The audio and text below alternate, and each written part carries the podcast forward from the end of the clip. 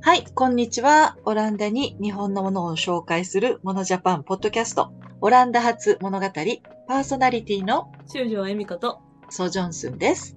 この番組はモノジャパンディレクターの中条恵美子と新米スタッフのスニが欧州市場における日本のデザインプロダクトやものづくりなどについて様々に語る番組で私たちが住んでいるオランダから毎週一度配信していきます。はい、ということでですね、中条さん。前回は、モノジャパンが特別な展示会である理由というところでお話をしていたわけなんですけどね。はい。今日はどういったね、人たちが欧州市場を狙って出展されるのかというその出展者様の特徴なんかについてね、中条さんからお話をお伺いできたらなと思っております。いかがでしょそうですね。出展者さんは、まず、うん基本的に、大半の出展者さんが、あの、モノジャパンの方から、私たちの方からお声掛けして、出ませんかと言って、ピンと来ていただいて、出展していただいている方々が多い。うそうなんですね。うんそっか。そういうことがあります。っていうのも、うんまあ、私たちはこうどういう方々が私たちの展示会の商材であるとか雰囲気であるとか、目指すものとかに合意して来てくださるかっていう来場者を知っているでマーケットも知っているので、すごく合わないなと思う方は、やっぱり出展していただいても、うんうんお互いにね不幸ですよね。はいはい、そうですね。私たちのファン層とはタイプが違うから、売れないとかで残念な結果になってしまうので、もうあらかじめお断りすると。うんなるほど。中にはね、私たちのことをどなたかから聞いて、あの来てくださる方々とか、見つけてきていただいて、来てくださる方々とかもおりますので、そういう方々にもご説明して、うん私たちの方も商品とか見させていただいた上で、一緒に頑張りましょうみたいな形でやらせていただいています。で、ある程度やっぱりこういう方々がこのブランドさんのことを好きなんじゃないかなというね、想定ができる方々じゃないとやっぱり思いますので、そのあたりを考えながらセレクトさせていただいてます。ということは結構あれですね。やっぱりモノジャパンのセレクトガンというか、本当モノジャパンがセレクトしてるわけですよね。独自の世界観を持ったブランドさん。ブランド？うーん、まあ、そうですね、100%そのセレクトをしてますみたいなセレクトショップじゃないんで、ね、なんかそれ、それをこう、あの、威張ることでもないかとは思いますけれども、うん。どういう日本のバラエティのある、どういう商品を見せたいかっていうことは、一応、こう、キュレーションかけているっていう形は、そういうことですね。なんか私は比率的に50%、50%ぐらいなのかなと思ってたんですよ。うん、出展されてるね、皆様のうちの50%にこちらからアプローチしていて、で、それ以外の50%ぐらいの方々が、まあ何らかの形でモノジャパンを見つけて、ご自身から来られていて、結果的に50%、50%なのかなと思ってたんだけれども、はい。さっきお話を伺って、まあどちらかというと、まあ30%、70%ぐらいで、あの、うんうんうんモノジャパンがキュレーションして選んでる。るんだっていうのをちょっと感じましたね。そうですね。私、日本に帰ったらね、うんお店で素敵なものを見かけたら、いきなりセールスとか始める。でしょうね。もうあの、趣味と仕事が一緒になるというか、うんもうあのね、そうなっちゃうでしょうね。そう、なんか、何これみたいな、ちょっと待ってみたいな、こそう、ちょっと待ってになりますよね、きっとう、ねち。ょちょっと、そう、親といても、ちょっと待って、ちょっと待って、このお店に入るから、と言って止めてしまうとか、はい。うん、面白い。職業病ですね。なるほど。うんそう。で、もうね、ヨーロッパでこういうことやってます。中条と申します。みたいな、いきなり営業始まるみたいなことがあったりとか、で、私もやっぱり日本でのね、展示会とかに行かせていただいて、うんうん。あ、これはもうすごいヨーロッパで紹介したいと思う出展者さんがいましたら、ヨーロッパにも来ませんか？とお声掛けをさせていただいたりとか。うんうんうんうん。なるほど、でそこ。からね、非常に付き合いが長くなっているブランドさんもね、多々ありますし、っていう感じなんです。はい。そう、もうちょっと多分ね、なんかその商材的な話とかもした方がいいのかなとは思ってるんですけど、うん。なんかあの、出展者さんは、こうすごいこう、日本日本した世界観ですね、みたいなことを言われることもあって、はいはいはい。うんうんうん。で、も、でもともとそういうの目指してなかった、むしろなんか日本らしいではない、なんかもっと日常にいいものを使っている日本の、まあ、スタイリッシュなものだったりとかね、うん。そういうものを紹介したい展示会だなと思ってたんですけれども、うんうんうん。最近とりあえずやっぱ日本ブームがね、ヨーロッパですごくありますので、だからまあ京都都さんのようなね、すごく日本の伝統的なことをモチーフとしたパッチ、ね。うんうん刺繍のパッチを作られているっていう面白いメーカーさんのような日本の切り取り方であったり、または本当に伝統工芸、伝統的なあのハンコのね、あのまた原田さんの話なんですけど、そういうものが受けたりとか、なんかそういうちょっとやっぱり日本を意識した展示会には若干なってるかもしれないんですが、まあ、それは多分、えー来場者とかあの市場のトレンドに合わせてそうなっているかなというのはありますね。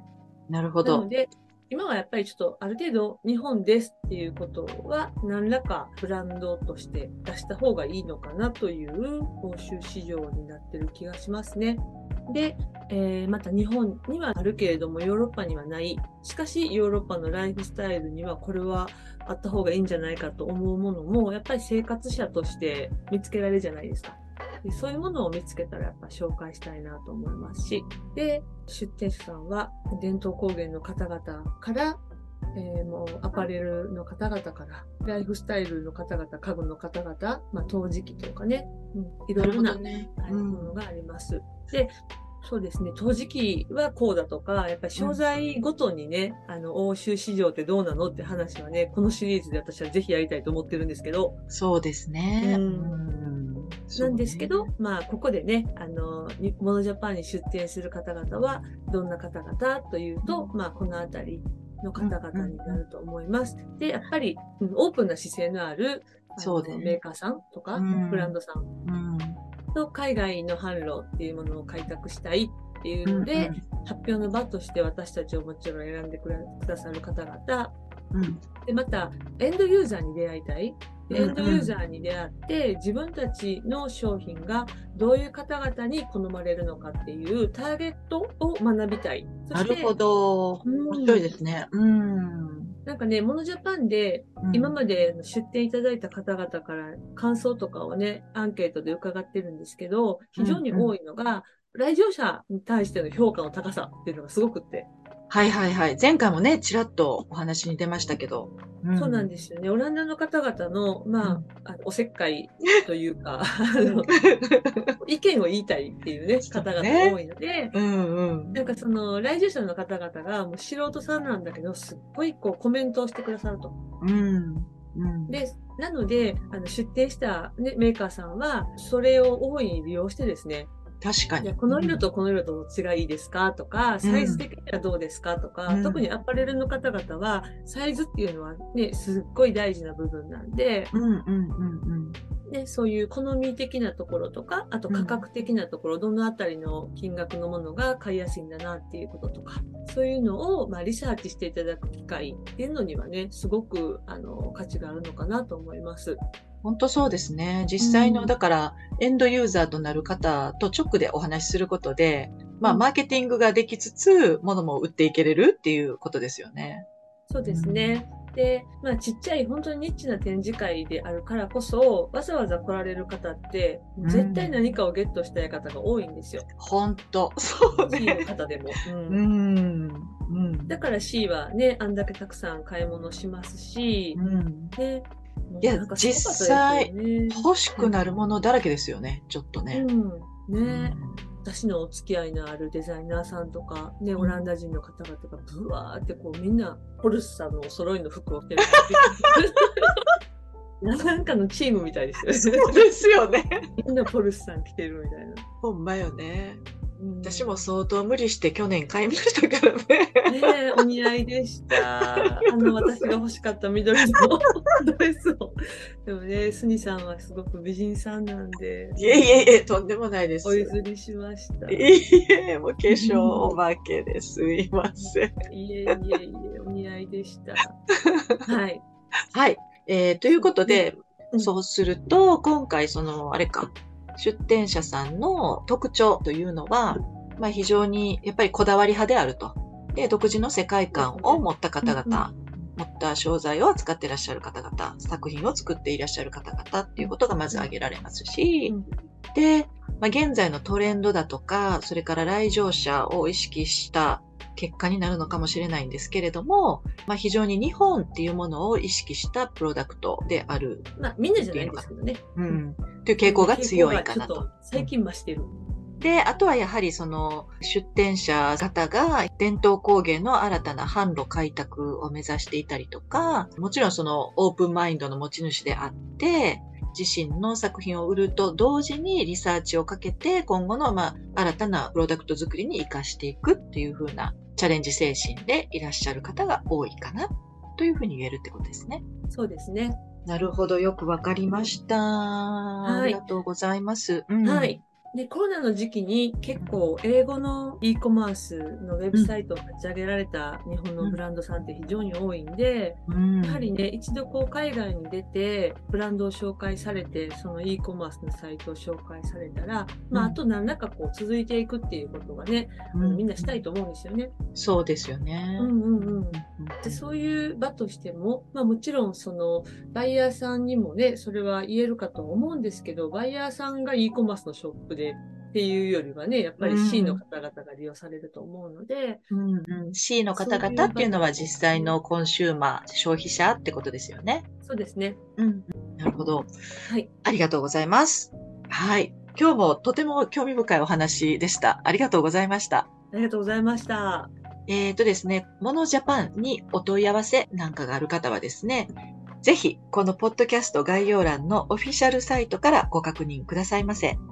お問い合わせは info.monojapan.nl までお願いいたします。また、番組の感想などはもういつでも大歓迎ですので、概要欄のメールアドレス、モノジャパンラジオ、アットマーク、gmail.com までお気軽にお寄せください。